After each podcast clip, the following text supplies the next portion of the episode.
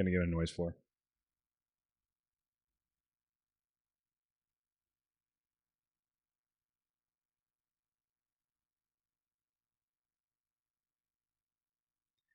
Good afternoon, everyone. This is the Shuffle Bus recording from the Foundry in downtown Lincoln. I'm your host, Jesse Bergman. And as always, I have my well-rested co-host, Neil Mullman, joining us today. On today's episode, we're going to be talking about the top ten-ish cards for a blue deck. We'll get into that a little bit more later. Uh, I'm going to talk about my local Energon Invitational results. And then we'll uh, wrap up things. So it's kind of a shorter episode. Just got to thank Watsi on a little less content, so we're able to kind of condense things down this week. Yeah, I've been on hiatus for a couple weeks here, but I'm glad to be back on the bus, and I hope you are too. All right, well, welcome back, Neil. Uh, glad to have you back after a couple of weeks gone. I can't say that I'm super excited to be home after vacation, but... Well, you know, you did miss the potential hurricane hitting Florida, so that's not entirely terrible. Yeah, l- luckily my sister lives on uh, the Gulf Coast, and so she probably will just get rain and not destruction. Well, that that's always good, of course, of course. And we hope that everybody down there is safe. And absolutely, if yeah, if you're in Florida, Georgia, South Carolina, sounds like it might be taking a turn into those areas. We're we're all watching and take, you know, just praying for you guys and just stay safe. We'll see you at PAX then. Lots of time to listen to our podcast. Good news is you don't have to have internet connection. You just have to download it. Right. So yeah, so a couple of things and just of some brief news before we get started on today's episode. Number one, we are now available on all the major podcast providers. So you Exciting. Can get us, you can get us on SoundCloud, Spotify, and Apple Podcasts. So I, your preference is there for whichever place you want to go. We would love to get ratings from you because that helps us become relevant in searching terms. So if somebody were to search for Transformers Trading Card Game and we have ratings, then people find our show that way, which we hope to help new players in that process. And then finally, we have a Facebook group. So if you are wanting to interact with us and talk to us and maybe help us, you know, give us content feedback as well as just kind of let us know what you'd like to hear us talk about. I mean, if there's things that you want us to talk about. Send us lots of good Megatron decks, because I'm still way behind in this bet. You, you are really seriously going to lose this bet, man. Nope. You are. I'm sorry. I'm, I'm going to qualify, and I'm going to play Megatron yeah. just to dig myself out of a hole. I will He's completely sacrifice tank. his entire yep. final results at PAX. Completely just so tank I, yeah, PAX, can make just me... so that you have to rap on the podcast. Man, this is... How do I keep Neil from going to PAX? All right. We so, ride in the same bus. You can't. Yeah, I know, right? Yeah, we're on that bus. All right. Let's talk uh, blue cards, Neil. We did a couple episodes back. We did the top ten orange cards, and I think we had a pretty definitive list, and I think one that was very pretty well uncontested. Honestly, it was much easier than doing the blue cards. It really was. Yeah, I mean, it's interesting to me, and that probably is a testament just to how orange decks are operating today, and, you know, just that there's a simple path for them. Yeah, uh, absolutely. The just the current meta and just the cards that we see played, you know, you just see a bunch of three ofs of orange cards in the orange decks, and the blue decks like differ wildly from each other. Yeah. And there's just, you know, like some play Inferno Breath and some play all this this, but we'll we'll go into the specifics here real quick in our top ten ish. Yep, it, it's blue definitely cards. Top ten ish. So to start, number ten is already going to get us off on the ish well, plan. Well, let's let's wait real quick. Let's talk okay. about the ones that didn't make the list that I think we need first? to talk about. Yeah, okay, okay, we can talk about those first. Because they're, they're important to the game. And just like we did for orange, there are a few that like we're just a little bit too narrow to put on the list of like general use top ten. Sure. Yeah, and, and that that's uh, very fair. To start us on that, we had Sturdy Armor, Reflex Circuits, and Covert Armor. We, we call these the armor sets. From Wave Three.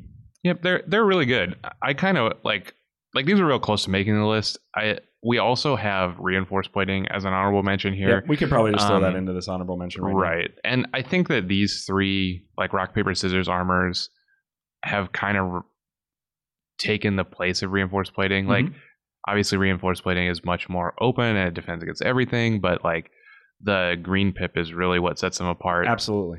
We'll talk about that later in the list on some other cards too, how even though this is a blue card list, they're like on the list because of the green pip.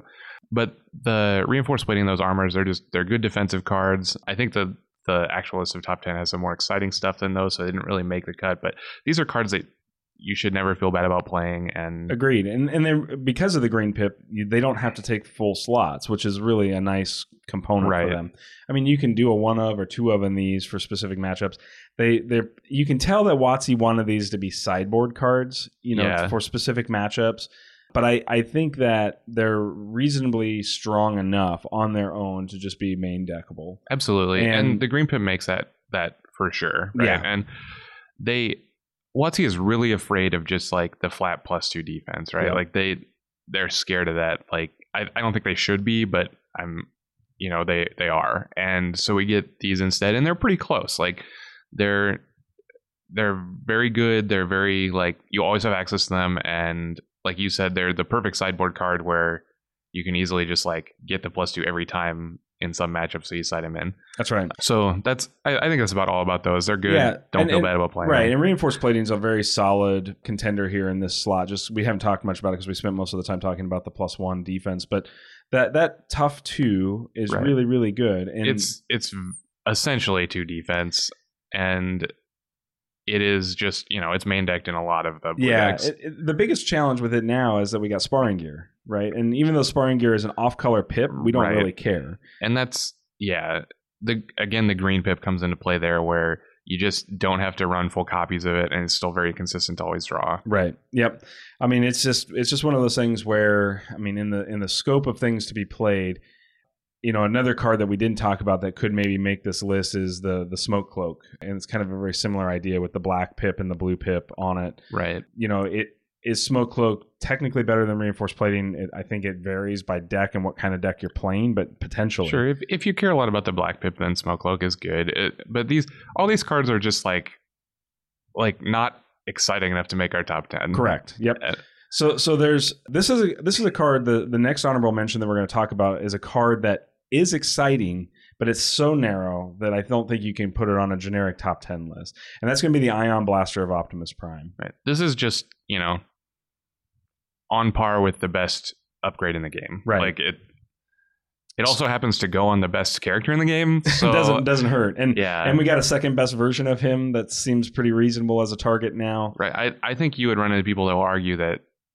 the second best is the best now. I, I don't know, but yeah, I mean, I still think Battlefield Legend is better, but Optimus Prime arguments aside, Ion Blaster is just like great. It does yeah. everything. So for listeners that are maybe not familiar with this card, and, and we didn't really break down the other three either, but for this one in particular, it's a blue pip card. It's an upgrade in a weapon. It can only be played on Optimus Prime, which is why it doesn't make our top ten list, but it has plus two attack and plus one defense. And so here's another defensive weapon, which is very rare in the game, and it also gives you good offensive power on a bot that already has really good offensive stats. I mean, Prime's and really good defensive stats. Yeah, like right. the the four defense on the one side of Prime is just impenetrable. Yeah, exactly. So so while we won't spend much more time on Ion Blaster, if you're playing Optimus Prime in a blue deck and you don't have Ion Blaster, Yeah, yeah, better figure that out pretty quick. This is this is some high level analysis here, right, where Optimus Prime is good. And this, Optimus Prime's gun is good. Pure protest. All right. So uh, the last one, there, there's two left here, but the we'll talk about one, and then I want to talk about the the second one a little bit differently. So the, the one we're going to talk about here is Infiltrate. This is a Wave Three card as well that's making the list, as just barely missing out on the top ten. Right, and it's it's in some main decks. I think mostly it's a sideboard card. Obviously, it's just good against the aggressive orange decks, and it's really good against Peace or Tyranny. Right. So so I, I don't have the card right in front of me, so I apologize, but I'm going to kind of try to pull it from memory. I can tell you the basic effect. It's it's a blue pip. It is a secret action, and it says when your opponent plays an orange action, reveal this and cancel that secret action. Yep, or just, sec- cancel that orange action. Excuse me. Yep. When it, when your opponent plays an orange action, it just negates it. It's I mean it's counterspell for orange actions. Yeah, kind of. If you're a Magic player, yeah, it's like that. I, It's very narrow to what it actually hits, but because of the nature of the game currently, it hits a lot of things that are important. So, yeah, so, so some of those things that are really important to hit: Reckless Charge. It's really good for hitting Supercharge. Really good for hitting, I'm trying to think of some other really key ones. Peace or Tyranny obviously is a huge right. one. Right, Peace or Tyranny is the big one because so many of the decks going into Gen Con were Peace or Tyranny decks with the Lionizer. And it just, so you play it like to stop the Peace or Tyranny, but it has the added bonus of also like just stopping their plus four attack, plus three bold right. kind of stuff. Yep. And it it's just good. Like it, this is the definitive sideboard card, right? Like one hundred percent. Yeah, we've, we've talked about all of these cards that are kind of not made the top ten as being really good sideboard cards in blue decks. So, I mean, here you go. We're talking about kind of specific matchups and where these cards may be important in your sideboard if you have a poor matchup against somebody this might be a way to offset that a little bit. So the last one is one that's a little interesting to me, but I, I definitely understand why it can't make our top ten. But let's, I, maybe it's not as obvious to maybe some other listeners. And so I think we should talk about that a little bit. And that is Brainstorm. Brainstorm is a blue pip action that says when you play this, you may play another action and then another action. Yeah, it's play an action, then play another action. Yeah. It, like, this is a card that I wish made the top ten list, because this is exactly the kind of things that I like to be doing, which is just tons of dirtling. But it's cool. It's powerful. It It's an effect that like only exists on four cards in the game or something, right? To get that extra action.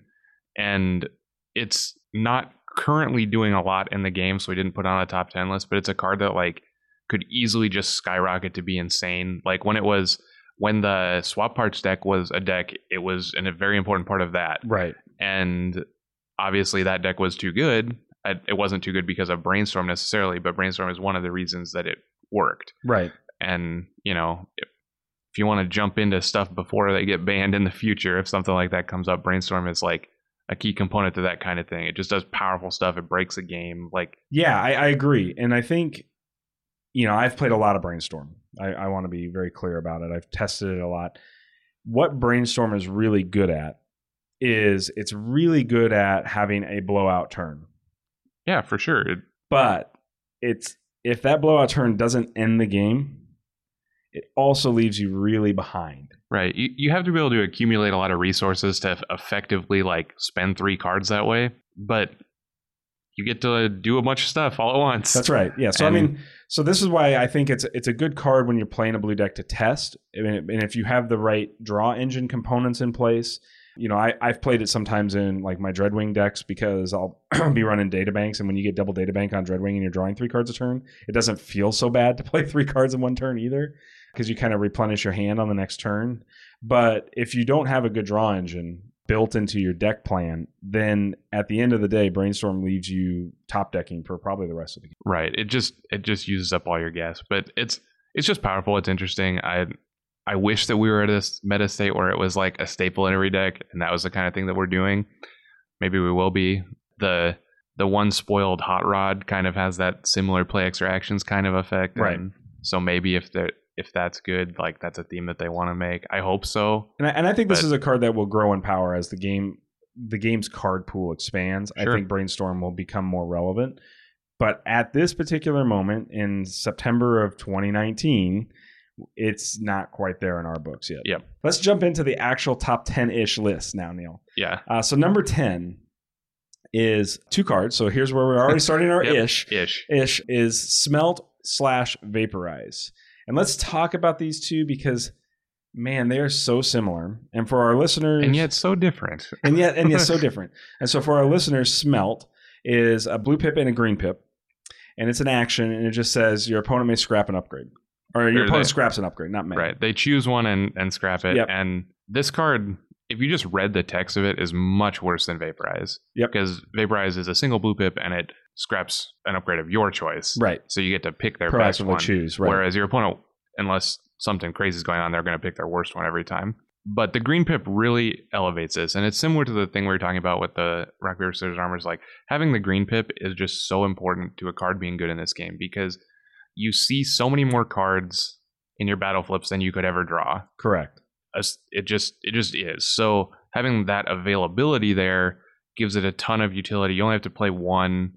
And honestly, there's a lot of times where like your opponent just has one upgrade and you get it, mm-hmm. or they have two upgrades. And so you don't get their best one, but you're still like trading a card for a card on a turn where you don't have a good action to play, but it has that upside of, of just hitting when they only have one.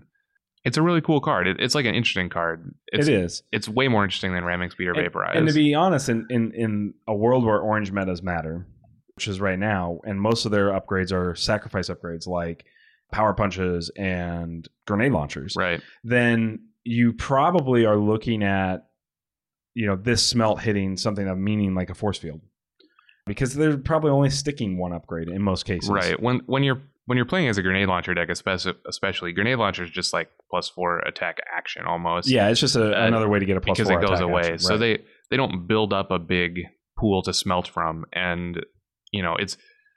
if you're playing Blue Mirrors, then this mode is much worse because they end up having like a couple of covert armors and a reinforced plating and all this stuff, and like you just get their worst one. They'll they'll build up ones that stick, but the aggressive decks don't. Right. So Smote is it's just good because it's available all the time. Vaporize is a better card than Smote. Yep.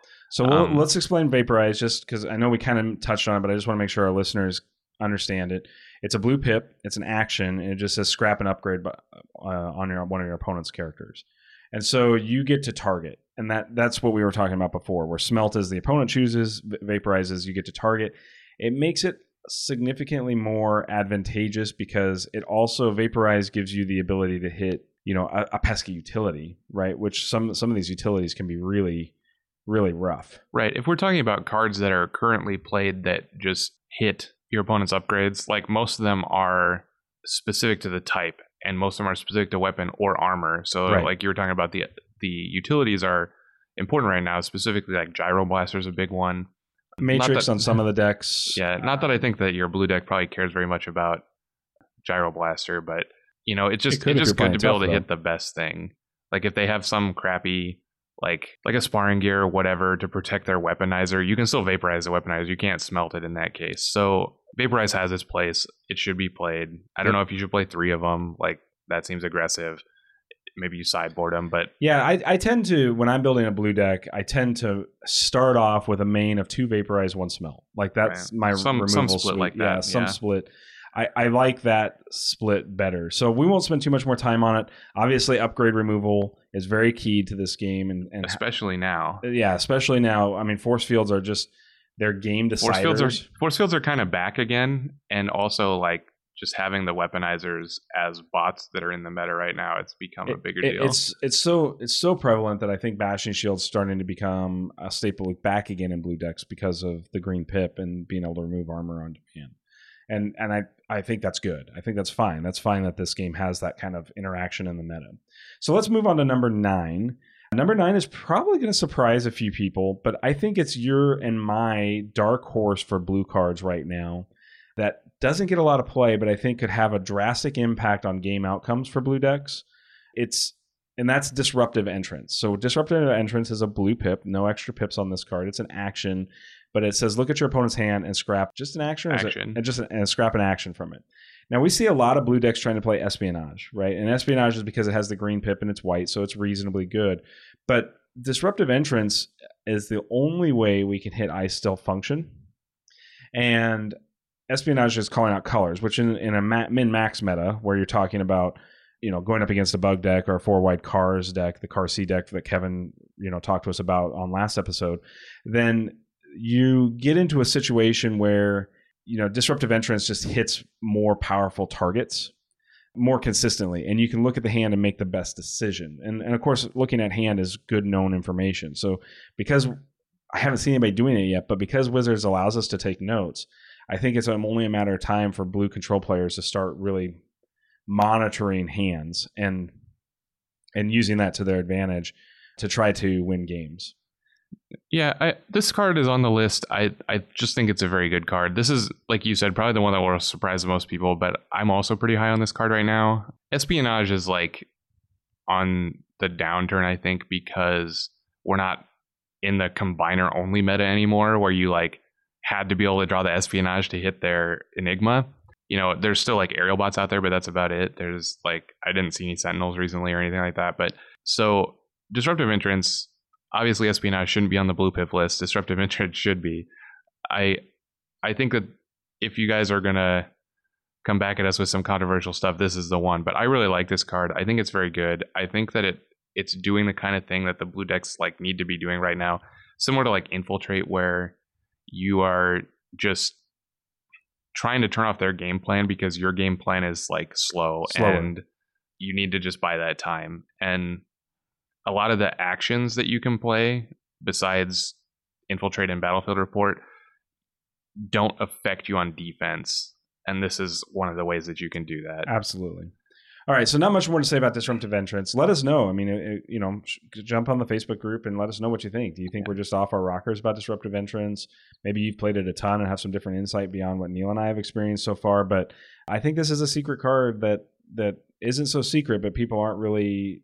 they're kind of overlooking it for maybe some flashier stuff in lists, or even potentially uh, some orange cards, to be quite honest, in blue lists. But all right, so let's jump into number eight. I don't think this one's going to surprise many people. They might think it should be higher on the blue card list, but this is going to be Leap into Battle. And this is a blue pip action, and it says target character gets plus three attack until end of turn. Yep, one of your characters gets plus three attack. It's just like the best, well, arguably the best blue pump spell. Uh, if you look at our list as we continue here, you'll see that it's lower than some of the other ones, but it's the biggest number, and it's great in the Battlefield Legend decks. That's, you know, where it shines the most, I think, just because he can play it on himself and attack for a billion, a million plus three. Yeah. Not that, you know, he attacks for a million, so the three is kind of like meh, but he's, it's just a good card. It's a solid card. It's a card that, like, if you're playing Draft or Sealed, you should always take. Like, it's good in the orange deck. It's good Absolutely. in the blue deck. It's, yeah, if you're drafting you know, Wave One packs, you and you see Leap of uh, Leap into Battle come across your your pack list, um, yeah, there's just, just very few cards you take over it. But yeah, I mean, it's there's not a lot to say about this card. I pick a grenade launcher over it, but that's about it. Yeah, that has a bigger number on yeah. it. But yeah, there's not a lot to say. It's just a good card. I, I don't think this one's going to surprise anybody. Maybe no. the maybe way down the list like it is right now kind of surprise people. But it's when we talk about the next one, I'll talk a little more about it. So why don't right. you? So number seven is uh, another ish card, and this is heavy-handed slash the bigger they are. Now, obviously, I think for most people that know the game, they'll know that this was a pretty pretty easy to call these a slash because they're essentially the same. Except opposite. Well, right. So they're they're opposites, but they obviously function in a similar space. The best one being bigger they are. And and this is where, like, I think Leap into Battle is probably better than Heavy Handed, but it's not better than the bigger they are. Heavy Handed and bigger they are have smaller numbers, but it's really the Pierce that, that gets you there. That's right. The bigger they are does it does what the what you want to do with your guys, because a lot of the, even the orange decks now are really wide. Right. So you just have like these little guys. If you're playing against other bunches of little guys, then the plus two is, you know, just a plus two or whatever. Guys that those decks have problems with are like the Optimus, where he has three or four defense or whatever, or you're playing as a blue mirror and you run into these five, six defense after battle. Or a combiner or that's combined. And yeah, just, yeah. just these big numbers, and you want to get value out of your small guys, and the bigger they are does that. It's like that four guaranteed damage is really good. Yeah, I have a janky cars list that I run the bigger they are in because there's nothing more satisfactory than slapping a Nobles Blaster on Fire Drive and then bigger they are-ing him. And he turns into seven attack, pierce six. And Fire Drive just doing six guaranteed damage is not what somebody ever expects. Right. The the pierce is just really good. And yeah.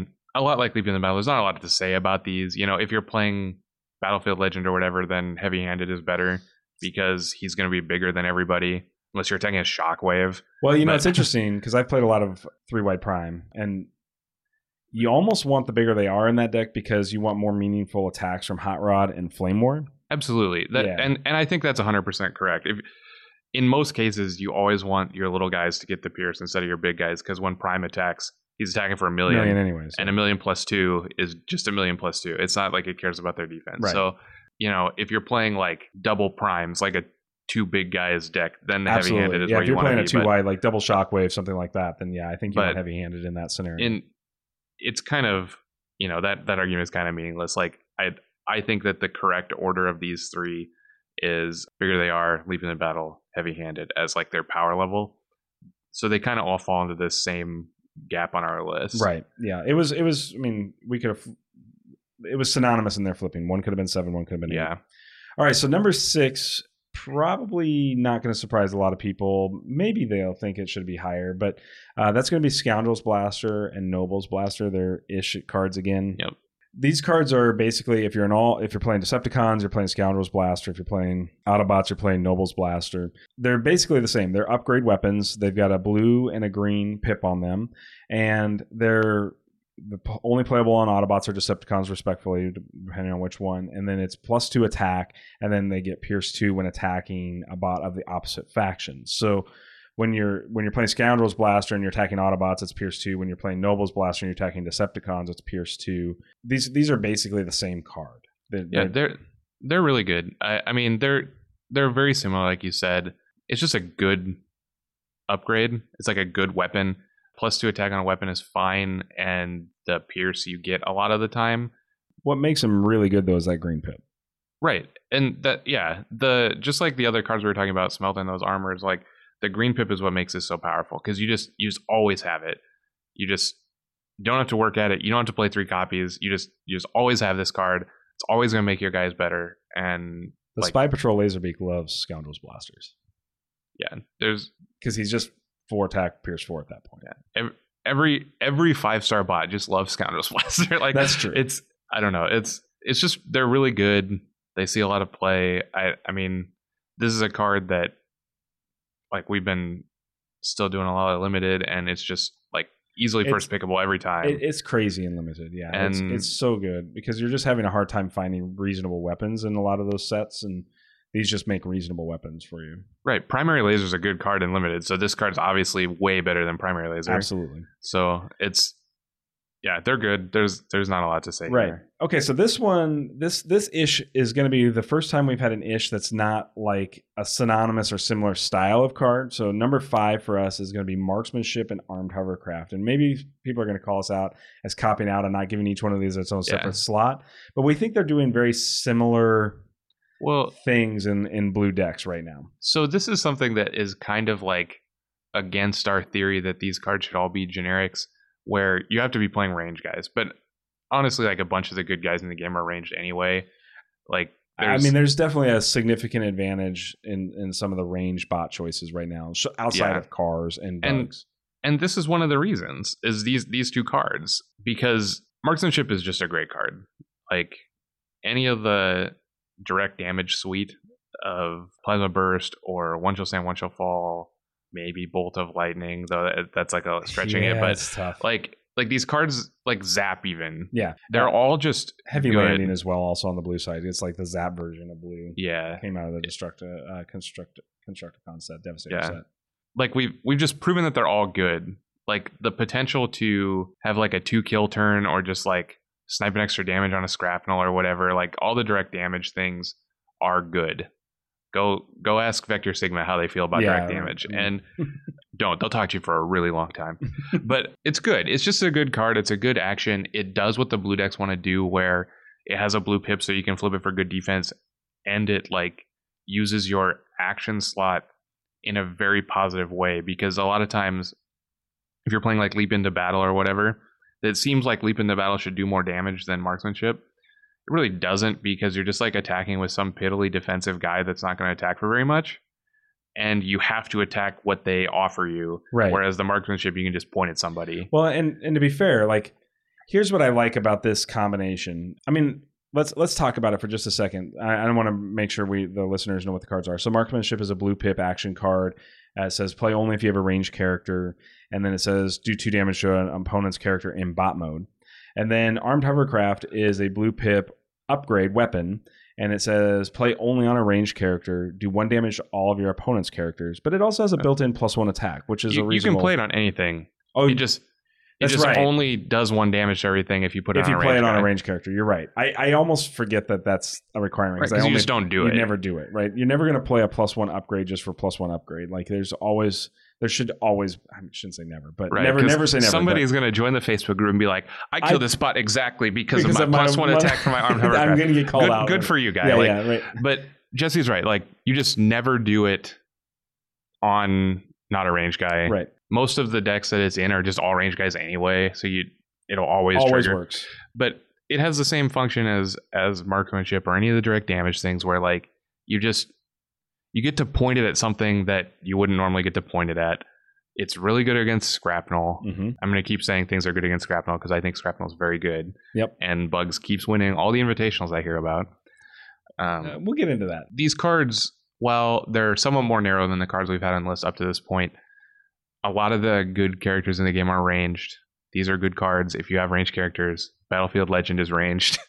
And, and just to add to point, I mean, I'm not I'm not saying that this is a replacement for One Shall Stand, One Shall Fall. I want to be very clear about that. But this this card combination, Marksmanship, Armed Hovercraft, on a given turn, you could take your entire turn to play these two cards.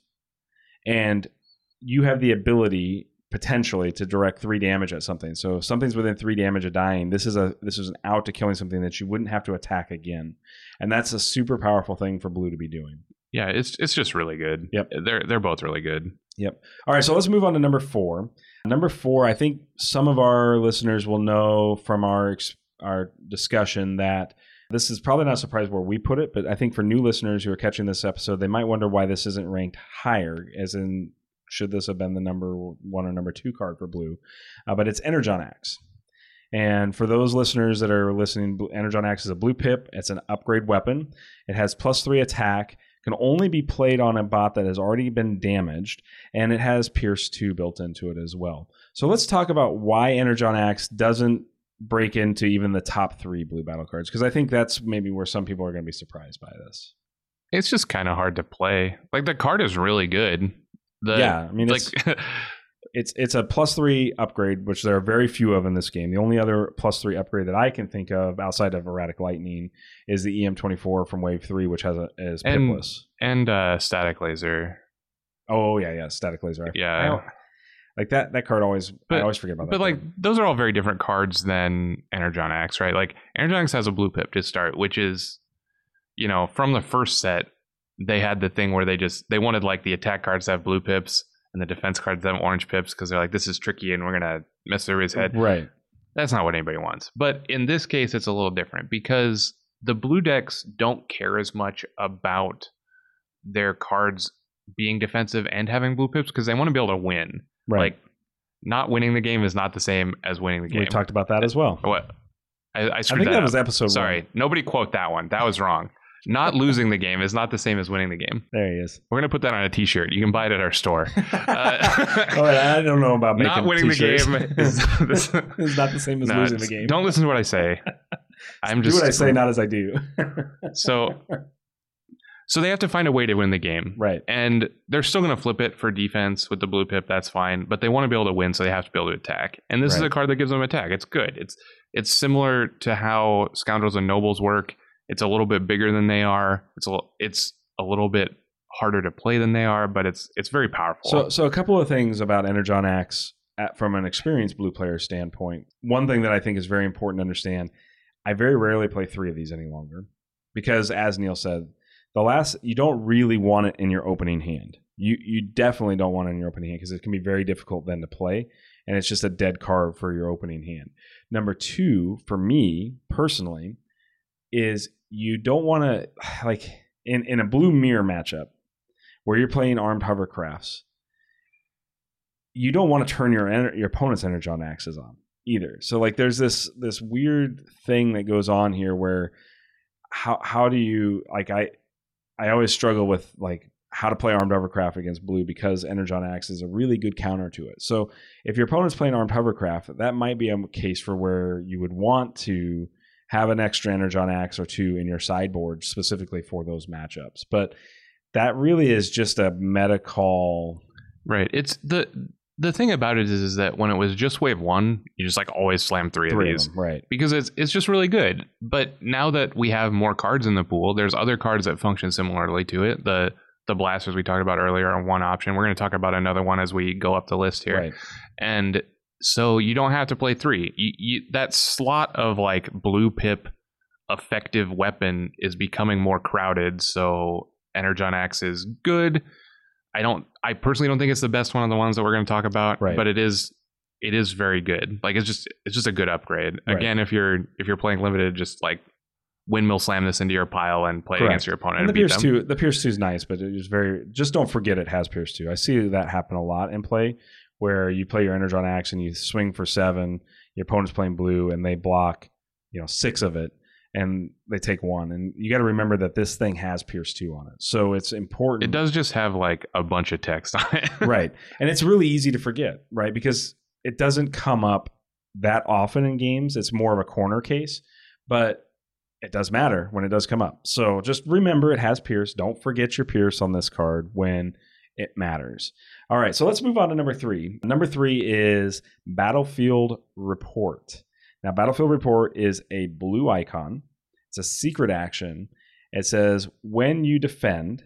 Yep, when one of your characters defends. When one of your characters defends, reveal this card. draw two cards, and then put one card back on top of your deck.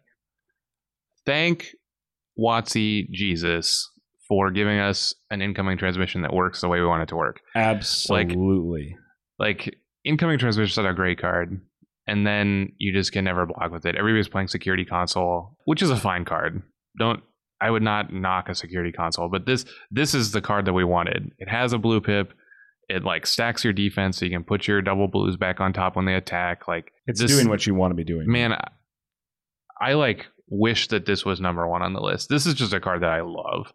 It's and just so versatile, and just it's all you always feel good doing it. You never yep. feel bad about drawing this card. It's can we just say rest in peace, pep talk?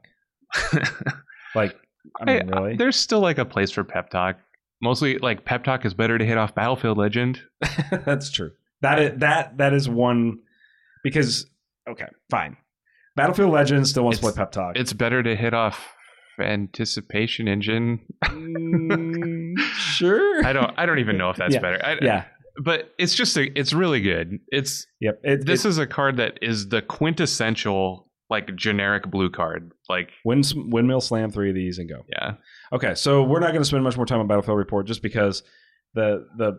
The play seems pretty obvious. You're, you're going to draw blue cards.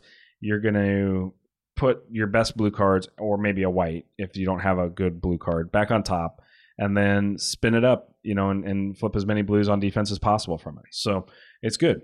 Let's go to number two. This is the one that I think maybe some players will also kind of question why we call it number two versus, you know, Energon Axe being in the top three. But this is another upgrade. It's a blue pip. It's an upgrade weapon. And it's Laser Cutlass.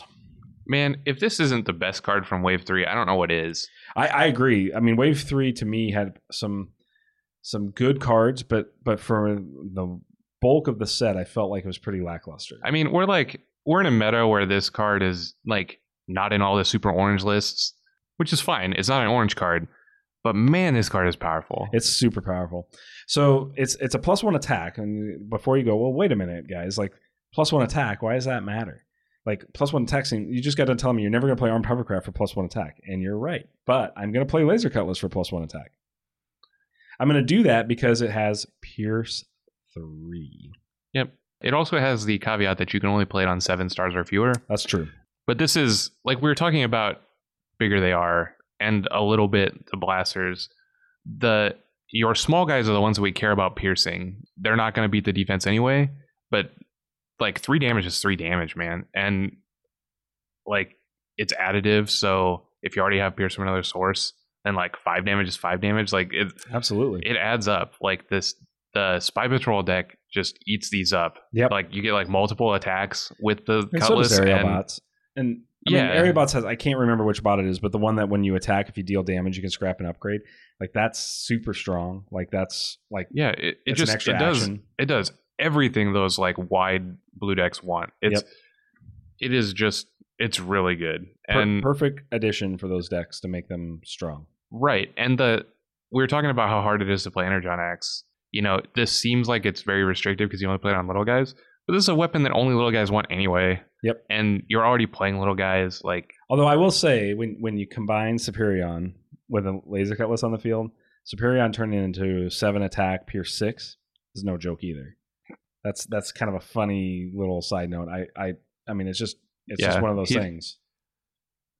Superion is a weird thing, but... I mean, like, and then, like, if you do the bigger they are on him, he, he turns into, like, this nine attack Pierce ten. So he's just, like, right. his, doing nine damage. His big numbers are, like, big enough that I don't know how much you care about that, but I guess if you're playing, like, the Blue Mirror, it's really good. It, it is really know. good it, against Dirtle decks that are, like, like, trying to just hold you off. Laser Cutlass is... I don't know. This This is... Like I said, this has to be the best card from Wave Three. I like maybe like Lionizer or Fire Drive is up there, but if yeah. we're just talking battle cards, I don't know. Yeah, in battle card land, I think I think it's got to be really really close.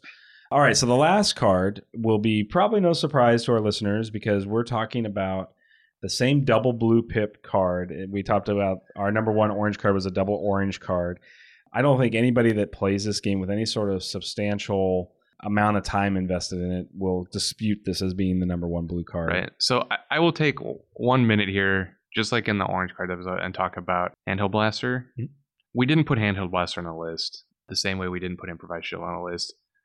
Obviously, this card's great and you should be playing in your blue decks just for the pips, but that's all you're playing it for. That's it. And like we talked about before, Watsi is now scared of double pip cards.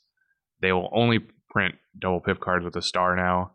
And so obviously Improvised Shield and Handheld Blaster both are off their charts of okay to print now. So it's a card you should be playing. We just didn't put it on a list because it's like too obvious. And all of those things I just said are true about our number one. Yep. So back to Security Checkpoint. Right. Ta-da! Number one card. Probably not a surprise. So it's an action. Just says each player reveals their hands and scraps all upgrades from it.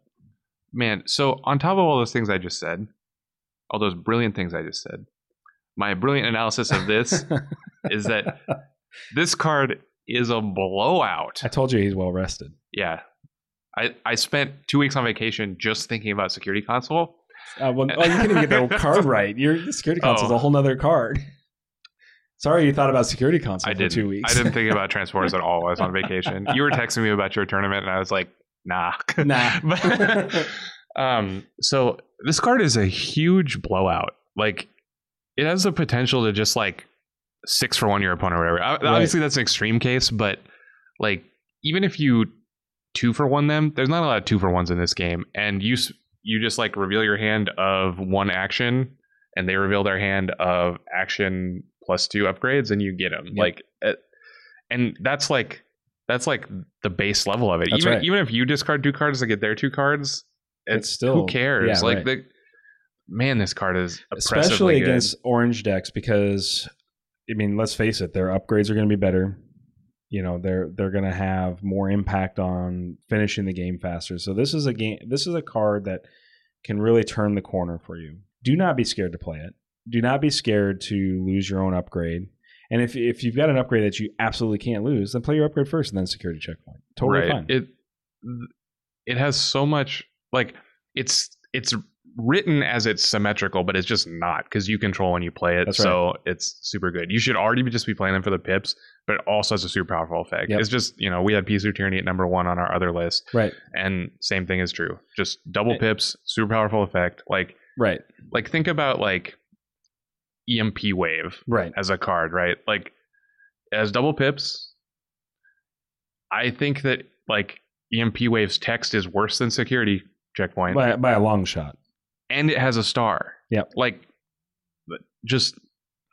I don't even know. Like, if you're not playing Security Checkpoint, like, I I don't know what's wrong with you. Wait, this, this is directed directly at S. Akuma because in one of his YouTube videos for coverage of some tournament, I can't remember what it was. he he just he was like doing coverage of his own games, and he's like, "Where's my Security Checkpoints? Where's my Security Checkpoints?" yeah. And it turns out he just forgot. He forgot and to put them in. So, Stefan, you're a great player. I just found that humorous. I'm sorry to poke fun, but. I yeah, love no. your I love your content. Yep, yep. But that all right. You should just be playing three checkpoints. So, so now now you're all ready to go out and build top ten blue decks. Let's go. Yeah, and then you can lose to the top fifty orange decks. Shh, don't tell anybody that. We got to give them hope. Come on. And then and then you lose to like it's like like top twenty five orange decks, top ten mixed decks, then all the blue decks. I don't know. Yeah, I, That we'll, we'll get into that. So let's let's go ahead and, and segue here. I think that's a good segue. We had our local Energon Invitational while you were on vacation. Yep. Which, uh, you know, as you like to affectionately say, gave me the best shot at winning, and I still didn't win. Uh, spoiler alert. But it, it, you know, it was it was a fun experience. We got to meet a lot of great people. We had seven players. Unfortunately, we only had two local players. We normally have six local players in our in our group, but you were gone. Right. Matt, who's also another yep, local player, good, was gone. Our good friend Matt Greenleaf was Alan, gone. Alan, who normally... I'm sorry, we had three. I forgot Kevin did come. I, I uh, we had three local players. So the other... And then Alan was not able to get off work for it. So unfortunately, we ended up in a situation where half of the local Lincoln crew was only able to play on our Invitational day. And the remaining four players that came all traveled in from Omaha, which was great. I'm super happy to met them. Like Mike was super awesome. Uh, met a bunch of the guys. Uh, Brendan was super cool. one of the guys that came, I can't think of his name right now. You'll have to forgive me. It's on our Facebook page, the, the people that all played. But he uh, had just picked up the game three weeks prior. So that's really exciting to see a new player coming into the game and, and playing at a tournament level. Uh, but let's talk a little bit about seven players at an Energon Invitational, because I'll, I'll explain what I played first. Let me let me come out and say what I played first, and then we'll start talking about some of the, the weird things about Energon Invitations. Number one, I played Blaster. Blaster with deck. Fire Drive. I love this deck, by the way. Vince at Vector Sigma, he played it at Gen Con. I saw it and I went, this is the kind of, if I'm going to play an orange deck, this is the kind of orange deck I want to play, because I am not a big fan of playing bugs. I feel very almost bored playing that deck when I play it. And I just didn't want to go play in a tournament and play with something that I wasn't having fun with, just, just for the sake of like winning. And I've played a lot of cars. I like cars. And I, I could have built the four wide deck. I'm not sure I'd still want to pack crack my San Diego Comic-Con pack to play it, and especially at a local tournament. Right. That's, it, you know, you just get these images in your mind of you like lighting cigars with one hundred dollar bills, and it's you're you're not wrong. And and some of this comes from my past Magic experience, because I was an alpha Magic player and I sold Um, more than one Black Lotus Alpha Edition that I wish I still had back. And so some of, some of it says like, okay, I should just hold on to this pack unopened, never open it. And even if they reprint it, it's still going to be just fine. Right. I mean, all the cards in it are still extremely valuable right now. Like the Cliff Jumper specifically is very expensive, but, and we're not condoning anybody like, no. Whether you should or shouldn't open your Comic-Con pack, please do what you want with your own. Like, yeah, it's there's, your cards. You there's no like speculation that this game will last twenty years like Magic, and then we'll have forty thousand dollars in our right, pocket. But, sure.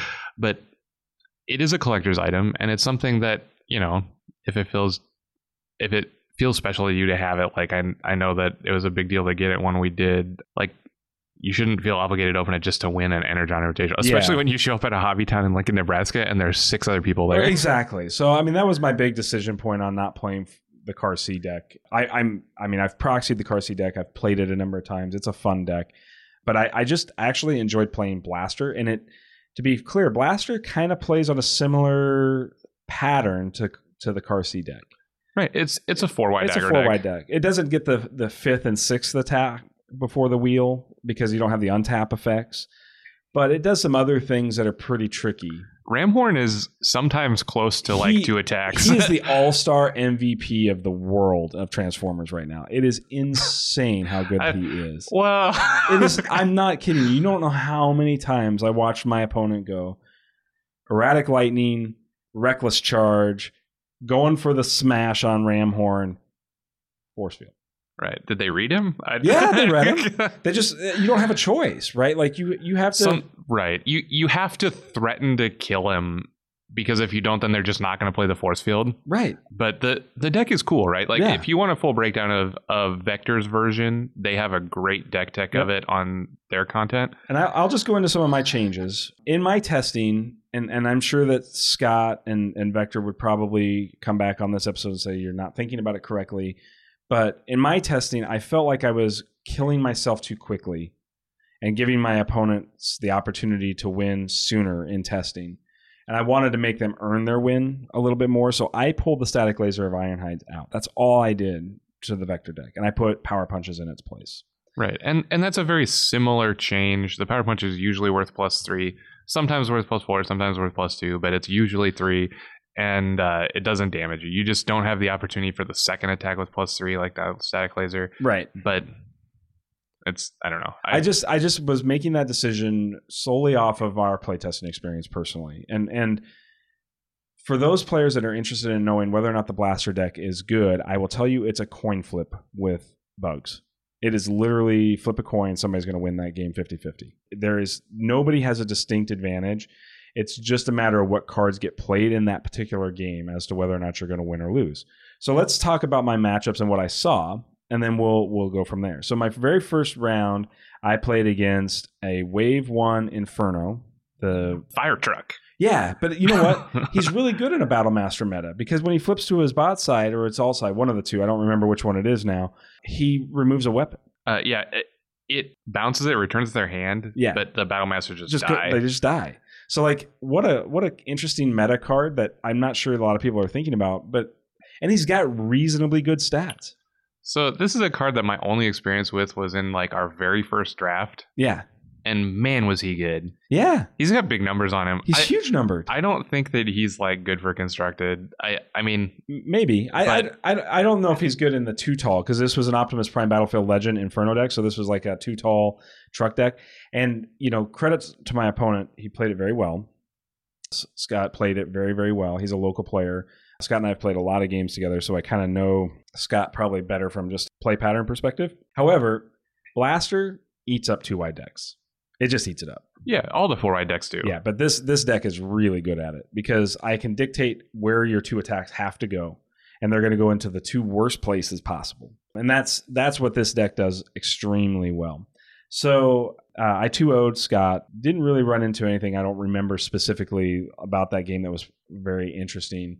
I don't remember Scott flipping particularly well in his. I know he had one attack where he like threw up four whites, like, and I was like, uh, that that stinks, you know, like he in a deck that's looking to to K O. I will say that he had a turn one on game two where he almost one shot a Blaster. Yeah, he did thirteen damage to Blaster turn well, one. Battlefield Legend's a hell of a card. He is, and and so I mean, you know, one more point of damage, and and I probably lose game two, and it goes to game three. That's that's what that really turns into, because at that stage of the game, I still have two bots underneath Blaster. If Blaster dies before you deploy all your guys, you're, you're just, way down. You're done. Because then you're, done. you're like playing two wide, but you're only like my other one's a fire drive at that point. Just right, so you're clear. just you're yeah. like fifteen stars and so stars. So get through round one, round two. I get paired up against a Bugs player. I know this is a coin flip game. I know that if in in most games you have the advantage of going first as being your your decider on who's going to probably win. So if you win the dice roll, you've got a pretty good shot of taking the match. Uh, I won the dice roll, so I was feeling pretty confident going in. And game one was just if if things could go wrong for me in game one, that was the game that they went wrong for me, and that was just simply. No, no discredit to my opponent. He played tight. He played exactly the way he was supposed to play. It was just, I flipped Blaster into Improvise Shield on my first turn, which is the worst hit I can get there. Mm-hmm. Almost everything else does something of meaning, but Improvise Shield does nothing for me in this deck. Like for that, it, except the orange, the double orange is so important. So the Blaster flip Improvi- Improvise Shield is the only miss really in the deck. So I miss. Not the end of the world to miss, but it does put you really far behind. I did not play a force field that entire first game. Could not get one into my hand. Yeah, force field is is like... And I I uh, confidence twice, to be clear, and treasure hunted once in that game. Yeah. I just couldn't... Like, I missed force field on my treasure hunt by one card. That's how close this was. Force field is really, really good in the Blaster deck just because of the Ram Horn. That's and right. It's even just... better against Bugs because it's so, just one of the best cards against Bugs. So I just ended up in a scenario where uh, you know, things were not going right for me game one. Like the, the deck just didn't do what it normally does when you're on the initiative, and it cost me the game. That's no problem. So we go into game two. I take the play again because I, I I know I have to be on the play. I know I'm going to have to earn one now the hard way, but I can still I, I should take the second one and t- force it to game three. And and that's exactly what happened in game two. Game two, I come out of the gate, opening turn. I flip my Blaster into a reckless charge on Fire Drive.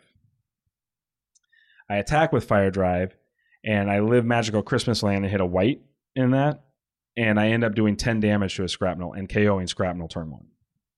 Anytime you can K O Bugs Scrapnel turn one, you have a much easier path. Yeah, I hear that like killing a bot on the first attack is pretty good. Yeah, but um, Scrapnel's an especially high-level good analysis. One. Yeah. But Scrapnel's an especially good one to kill on first turn. Yeah, if you can get the Scrapnel before he flips. And, like... and playing against Bugs, you just you have to get to ten attack to do that. It's very hard to do, and this lineup is not going to do that very easily. I mean, there are a couple of outs for it, Grenade Launcher and Reckless Charge. And if I wouldn't have hit that card, I would have probably gone at Kickback. Because it's still ten damage, but at least it puts Kickback at a, at a point where it's smaller. My mistake... I, I, made, I, I made two mistakes. One, going into game three, I should have sided my Zaps in. I didn't right, do it. They're very good against Scrapnel. Yeah, yeah, I should have sided him in. I didn't do it. I felt really good after game two. I felt like I could handle game three. And I should have sighted the Zapsin, and I didn't do it. And and that's a mistake on my side that I, I would go back and in retrospect, I'd side Zapsin. Number two was I was doing some math on the off, like the way it was working out, the way the game was working out. I had a three health remaining fire drive in play. And all my other bots were at this point untouched, uh, fire drive. And I was looking at it going, if I Peace Through Tyranny here, I give him the wheel. But if I one shall stand, one shall fall, I don't give him the wheel, is what I thought in my brain. And I miscalculated. And I gave him the wheel by doing the one shall stand, one shall fall, instead of forcing him to kill fire drive outright. And I should have just left my one shall stand, one shall fall for later. Ultimately, if I wouldn't have given him the wheel, I, I don't think I'd have lost the game. That's that's right. You, when you get to untap an attack right away, like that makes a big difference. Yeah. So so, so that was something. Those those are two play mistakes I made. One was a sideboarding mistake. The other was an actual play mistake, and they they ultimately cost me my tournament, because with seven players, I only could lose one. My last round was against a guy that's already pre-qualified, a super cool guy. He had pre-qualified at Gen Con with Aerial Bots, placed top eight at Aerial Bots, Mike. And he was playing a version of Lionizers called Lion on the Prowl, and it had Prowl, Military Strategist, Prowl, Sentinel Prowl. It had R C, and it had Lionizer. Four wide, kind of a, a poor man's version of the four wide car, car C deck. And very cool deck. I, I just, game one, drew like gangbusters. Like, I think my blaster attack, when it actually went to attack, flipped for sixteen on his on his Sentinel Prowl, and that was just kind of, that was it. Yeah, well, that's that's too many, but you still you got him. Well, yeah, right. But I mean, I didn't mean to do it that way. It's just the right, way it yeah, came yeah. out, right? So yeah, so I mean, that was my tournament in a whole. I ended up placing third because of my loss. The player, the Bugs player I lost to, was the new player. He'd been playing for three weeks. He placed second, and he lost to a four wide cars, a car C deck. Yep. Which that that car C deck is like just very good against bugs. So yep, yep it makes sense. I was really ecstatic because I was hoping I was going to line up against the four wide cars, because I felt like I was on a similar plane with them where I could probably pull some some wins just right, off the the, the, sneak the biggest thing fields. The four wide cars does that the bugs doesn't is like the draw power, right? Right. And Blaster, while I don't think is quite as good at that as Cliff Jumper, he he does make up for that some with the the blaster flips. That's right. And the field communicator play. Like, it just gives you that extra card advantage. Yeah.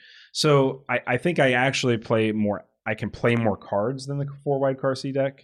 So like, I feel like that's a possibility. But anyway, so let's, let's talk a little bit about this. Some of the things that are going on at Energon Invitationals and I, some I, of the, like, well, how, like, man, this kind of stinks. Cause now we're in a situation where in our local area, we're struggling to find invitationals. Right. So, We're, I'm going to stop the bus in Gripe Town here for a minute. I To preface this, I really do like this game. And obviously, like, we're making a podcast about it. I love to talk about it. I love to play it. There's just a couple things right now that are, I don't know, leaving a bad taste in my mouth. And like you said, it's just the availability of these invitationals. Like, I want to qualify. And I mean, I was on vacation for the one that was in town. Like, that sucks. That Yeah, of course. I, I went to the annual pass holder preview of Galaxy's Edge in Disney World. How dare you go fly Millennium Falcons over playing Transformers, man? Right. So if I could schedule my vacation any other time, I would have. And I would have come home and I would have played the Invitational and beaten you and then won the tournament. But yeah, we'll see. No, I but because my vacation was scheduled around this day that was like only one day, I'm gonna take this over my Invitational. And I So maybe take this with a grain of salt, because I could have made the decision to stay. But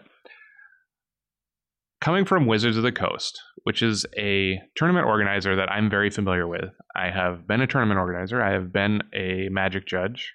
I have played in many, many organized Magic tournaments. I know how it works. And they do a great job. They really do. They're, it's the best professional card game tournament tour that exists right now, like, and it has for fifteen years. Completely agree. And so it boggles my mind that there's not just like a list somewhere that just has all the invitationals on it. Yeah, I, I totally agree with this. So here, to kind of give you a preface, like when I didn't qualify, And I'm going, okay, well, Neil and I both want to qualify. I'm like, okay, well, we got to definitely at least find a second qualifier, right? Because there's no way, but we can both qualify at the next tournament we're going to both attend together. And I'm all about this game from a camaraderie perspective. I mean, I'm I'm just going to go play and have fun, and I hope that I win. I hope you win. Between the two of us, I hope one of us wins. Right. I, I'm totally cool with that. I wanted to find the second one locally, and there just isn't one. Like we don't like we have a bunch of W P N stores in the area. I mean, Omaha has six of them. There's only one actually running one of these, and they have to be ran before September thirtieth in order to make the qualifier, which is also means that there was like a time window on all of this sort of thing happening, right? Like there was this this narrow time window, which I get, but it it really did make it a situation where the only way you could really adequately qualify was to go grind Gen Con and go grind Origins. Right. That that is how I feel. I, I mean, I'm sure that there's some place like if you live in Chicago or you live in New York or whatever, like big towns have lots of stores, they have lots of opportunities, or you live in an area like that that has a lot of local stores. Like like you said, we Hobbytown, our local store in Lincoln, is W P N store, and, and they're a platinum they, store. They ran one, and there's six in Omaha. Who knows how many there's in Kansas City, but we have found two. Two. There's one in Omaha, right? That on a separate gripe has a weird format. Yeah. And there's one in Kansas City that we're gonna go to that I'm excited to go to, but we had to work to find it. Like, yeah. Like I'm not asking stores to do the tournaments because if they don't want to, that's fine. It's their store. If they don't have the population, they can't support it. Like all that stuff is fine at a store level, but for Christ's sakes, like I just want to be able to like go to Wizards and just have a list. Right. Yeah. I, I mean, it would be nice. Like Wizards like they have could come to register. Of, right. Yeah. So so there's a couple of things that I want to preface. One, Wizards for Energon Invitationals force stores to run a specific format. Number one, I think that's a major flaw. Right. I'll, in I'll this. talk about that in a minute. uh, number two, I think, and those it doesn't have to be a specific format like one of. Just to be clear, it could be draft. I'm I'm okay with it being a, but it needs to be a sanctioned format from Wizards. It doesn't need to be some sort of concoction the store owner has come up with as a as a way for that. And I'm not knocking store owners that want to do it this way because again, their shops they run them the way they want to. But at the end of the day, there needs to also be a database of stores by location, by state, that I can look at and say, okay, well, that's within five hours of us, or that's within three hours of us. Let's make that trip. Right. And so it it just, it bothers me that that's not there. Like, like I don't, I don't want to force stores close to me to do the tournaments. Like I'm very happy that we know the guys at Hobbytown and they want to support us. Like that's wonderful. Right. Shout out to them. But like, I would, you know, I will go to Dan and ask and be like, hey, will you run this tournament for us? I'm not going to be like, you have to run it here. We need one in Omaha, right, too. Yeah, yeah. We need like all these so that I can qualify. I don't want that. But I just want to be able to know where and when I can go to attempt it. And like we, you were calling stores. Like I, I did. I called all of the central Nebraska stores that are W P N stores, which are within three hours of us. And and they just like don't even know. And I don't know that that's their fault. Like No, no. They were like, yeah, we've been talking about it. But I'm like, you really can't talk about it any longer because you've got now from the time of this recording, by the time this goes out to live, it'll be even less. But and if it was days. a thing where they said like, okay, you're allowed to run one and then at by September thirtieth, send us the results, that would be different. But they have to sign up beforehand to like tell Wizards they're going to do it. And if Wizards knows, why isn't it written somewhere? I mean, right. It's and, it bothers me. And I, to be fair, I, I mean, so I, it's been a long time since I played Magic, but I did come from playing some F F G games kind of competitively up to this before this. And in those F F G games, I mean, when they had store championships and when they had regional championships, they were published on a website. Right. It's not. It, this is not rocket science, and it doesn't and, have to be a fancy list. And Wizards already knows how to do it because they just have the best tournament reporting of any game. Exactly. In it, Magic the Gathering. Exactly. They they and they're using the same system. Yeah, I mean, we're we're not even we're not even using a different system. They're using the D C I numbers. They're using the D C I tournament reporting software. They're using all of that. So why are we why are we playing second fiddle to things like when the tournaments are and what's going and, on? And I don't expect them to like write the articles and do the no, internet coverage and do all that stuff because this tournament's small. Like obviously you had seven people at yours, right? And so I'm not asking for all the pomp and circumstance. I don't even care about the prizes, really. I just want to know where it is and when it is. Agreed. And I don't think that's too much. I, I think it's it's it's so simple. It was just a it was just like kind of an oversight. And I guess is that by this time next year, when we're doing invitationals for PAX next year, if they continue this this plan, that we will see a much more robust and longer qualifier season, number one. Number two, I think we'll see a, a lot clearer reporting. I, I think right. I, I mean, I think that's just there, the natural state of the game. There was a time in my tournament grinding career that we just like went to ten P T Qs every season. Like right. we drove eight hours, drove thirteen hours. Like that's that's not something... Like I'm, I'm willing to do that for this game. I just need to know where to go. Yeah, exactly. I mean, like I, I know Denver has a really s- strong community. That's where Jamie from Powered by Primus is. He's he's talked about it on multiple occasions. He just had a podcast with Vector Sigma last week, and he's talking about three or four stores that are playing Transformers three or four times a week in Denver right now. Like, so there's yeah, a. I go to Denver. I would too if I knew when their Energon Invitationals were. Yeah, and that's the point, right? Like, right. That, so that's that's that's my gripe. I. Like you said a, a little bit ago here, like our local store, well, our local-ish store, the one of the ones in Omaha that's running it, uh, is having their own wacky format, which uh, if you're into that stuff, that's great. I, I mean, I would play wacky format all day in casual, but like I would like it to be somewhat like uniform to when we're qualifying for large tournaments. Like if they want this to be a real tournament season, it kind of needs to be that way. Like for Magic, they would have seasons where it'd be like, well, this is standard season and this is draft season. Right. And this is sealed season. Like, and so I, I wish it was uniform. I mean, it's not. I they want to run their tournament that way. That's fine. We're going to go to Kansas City instead. They're on the same day. Unfortunately, that's the other side um, of it too, because the stores can't even look at what's going on around them to even know. Right. What. So you can't schedule like like what would have happened if Hobbytown and Omaha scheduled them same day. Yeah. Like we, we'd have it would have we'd have probably not had tournaments in either place. Exactly. So there just needs to be a little bit more clarity and communication, I think, from Wizards on this. And and again, we love the game, obviously, and and we're very passionate about it, and we're very much wanting to be competitive players in it. So along help us be competitive yeah, players in it. Along that line, my additional gripe, my one additional gripe is we still do not have a real rule book.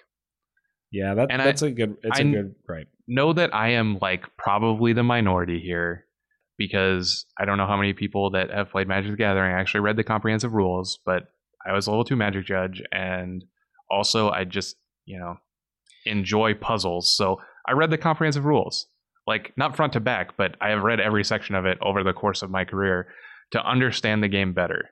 And I want that for Transformers. Like it seems like every week when you and I are playing or Matt or any of the guys, like, like something happens.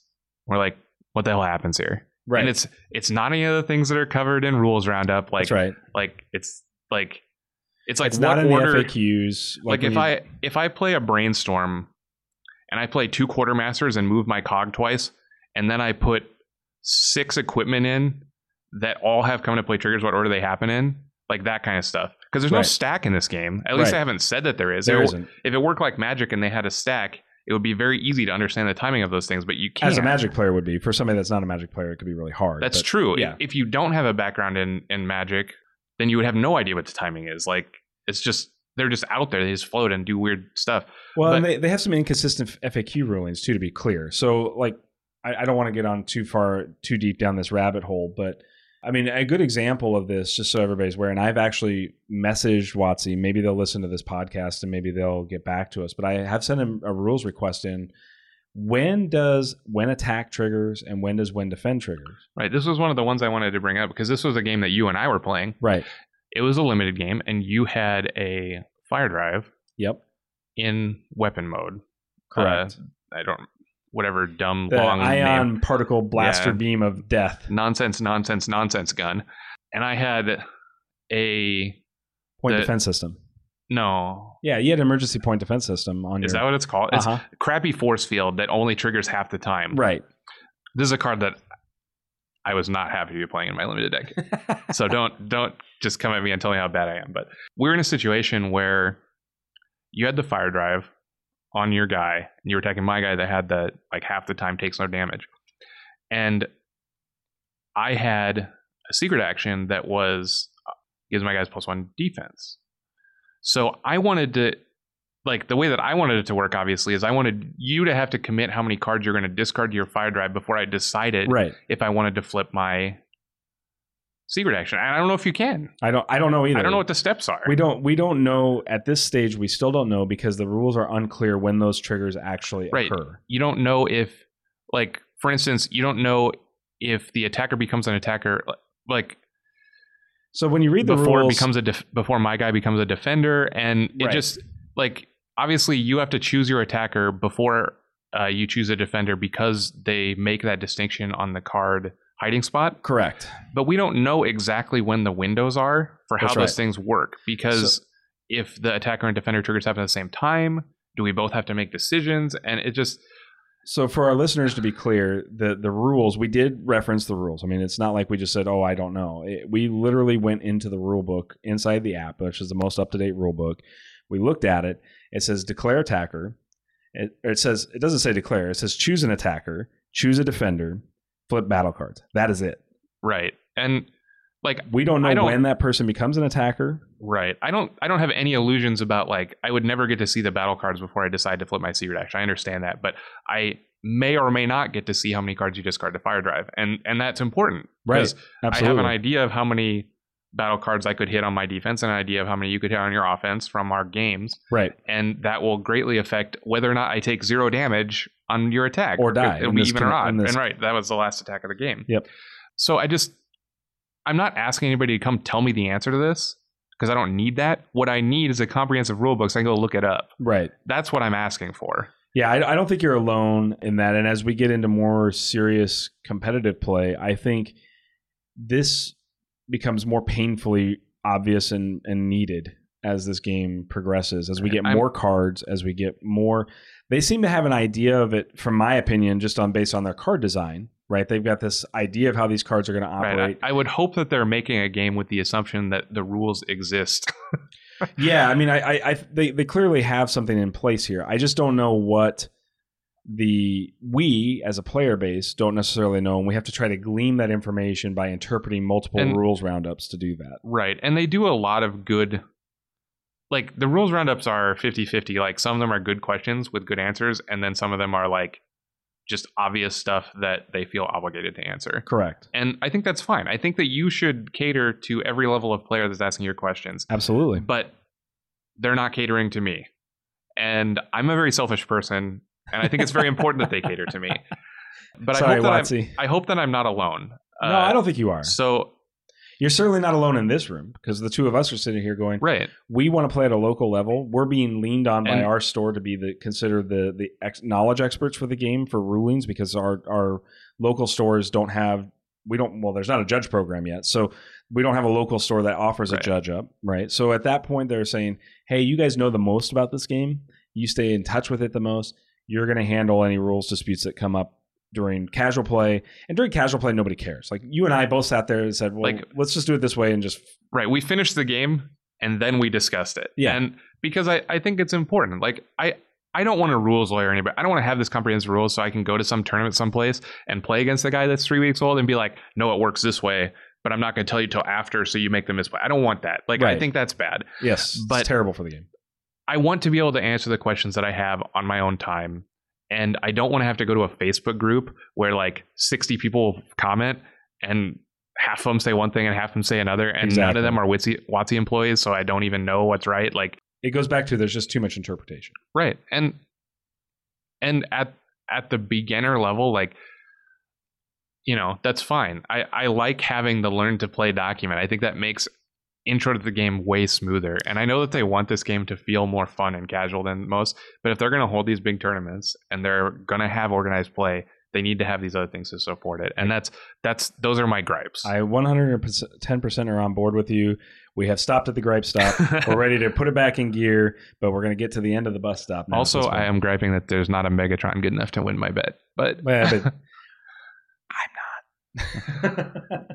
All right, so. Let's uh, let's kind of wrap things up. Obviously, a lot to digest in today's episode.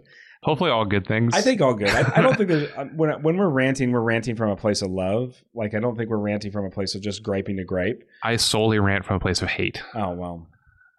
All right, so I don't know. I'm gonna have to, I'm gonna have to get Neil some therapy or something. I, I, no, he's supposed I, I to be well rested at this point.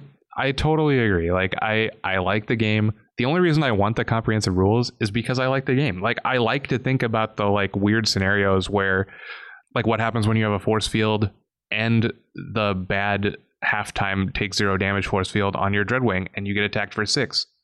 Does anyone know? know? I don't think they both say know. They both say instead, which would reply a replacement. But do you get to choose which one you yeah, do, so or they, do you just sack them both? On, they did rule on a double force field once. I'd have to go back and find that old rules roundup for double force field. Like, I forget like where that scenario came up, as somebody's talking about like, if this thing and this thing happens, would it replace my force field?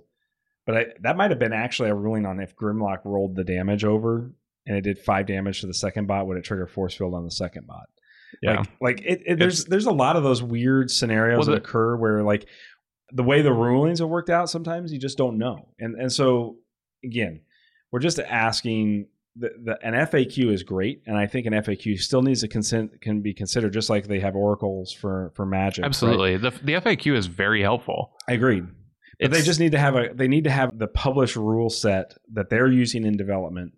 They need that rule set public so that we as players can make interpretations when things come up. And then now you eliminate, I think, a lot of the F A Q questions that you were talking about from a from an entry level perspective, because the F A Q rule set makes it very clear how that like that rule set makes it very clear how things right. are and, operating. And there can still be rules roundup. Like like people that don't want to delve into comprehensive rules, I don't think they should have to. Like right. They should be competent enough to play the game at a level that allows them to operate in a tournament setting if they're going to that tournament.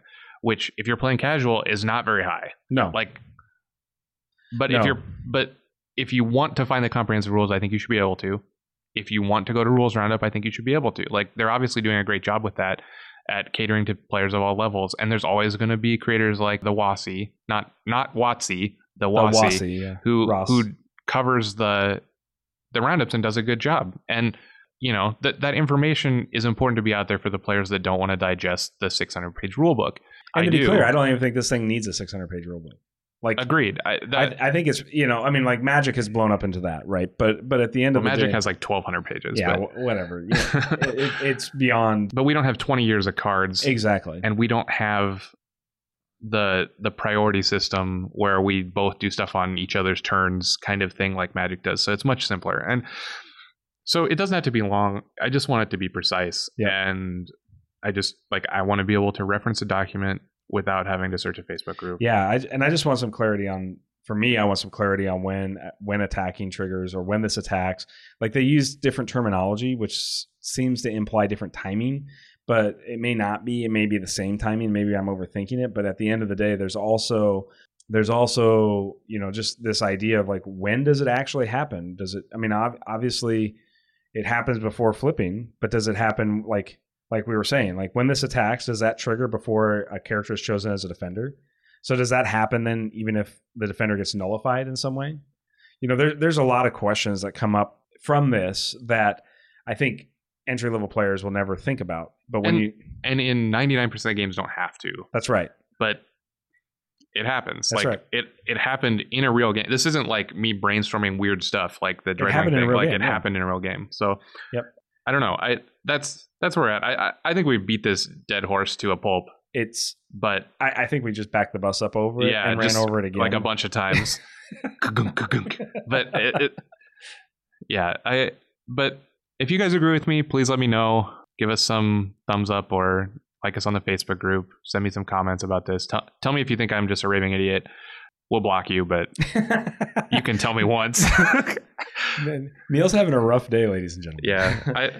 All right. No. Well, I, Please, I, think, I think we're good. I'm very happy to discuss anything with you guys on the Facebook group if you want. Um, yeah. And I mean, I, I also want to see, you know, we, we want to talk about your decks a little bit and see what you're building and brewing. We want to see that sort of thing. And if we see something interesting, it may make it on the show to talk about. Yeah, uh, absolutely. Obviously, we hope that we'll start getting some spoilers between now and this next episode. But oh god, it, it back, seems we like, might have to back up to Gripe Town next week for that stuff. yeah, if we get they if like, we get into episode, they just like tickled me with the the, the Tripticon, the, rat the high rat, rod, and rat bat, and, yeah. and then it was just radio silence.